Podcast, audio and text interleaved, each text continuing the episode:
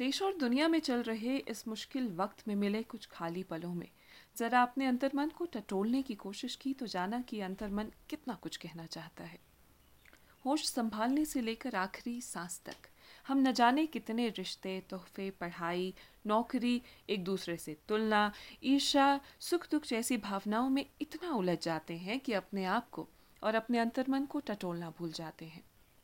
जबकि ध्यानपूर्वक सोचा जाए तो एक अंतर्मन ही तो है, जो वाकई में जन्म से मरण तक हमारा साथ देता है।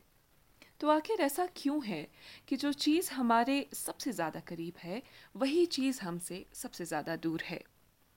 ज़िंदगी छोड़ दीजिए, इन तीन महीनों में ही सोचिए कि आपने कितनी बार अपने मोबाइल फ़ोन्स या कंप्यूटर स्क्रीन से हटकर अपने आप से बात की है। कितनी बार आपने खुद से पूछा है कि मैं कैसा हूँ? अक्सर लोगों से मिलते ही हमारा पहला सवाल यही होता है कि कैसे हैं आप?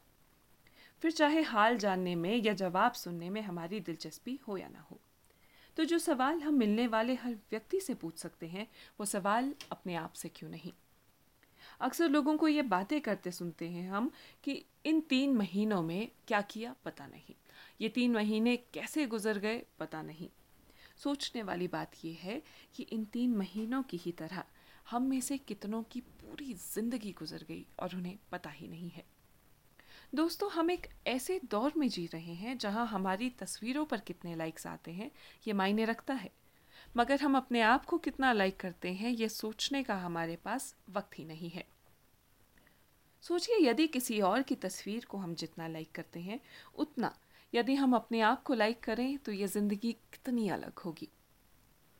किसी और की फेसबुक और इंस्टाग्राम फ़ीड पर हम जितना वक्त ज़ाया करते हैं, उतना वक्त हम अपने आप पर और अपने अंतर्मन को टटोलने पर बिताएँ तो ये ज़िंदगी कितनी खुशनुमा होगी। क्योंकि एक ये अंतर्मन ही तो है, जो वाकई में हमारा है। टटोलिए अपने इस अंतर्मन को। ये आपसे वाकई में कुछ कहना चाहता है।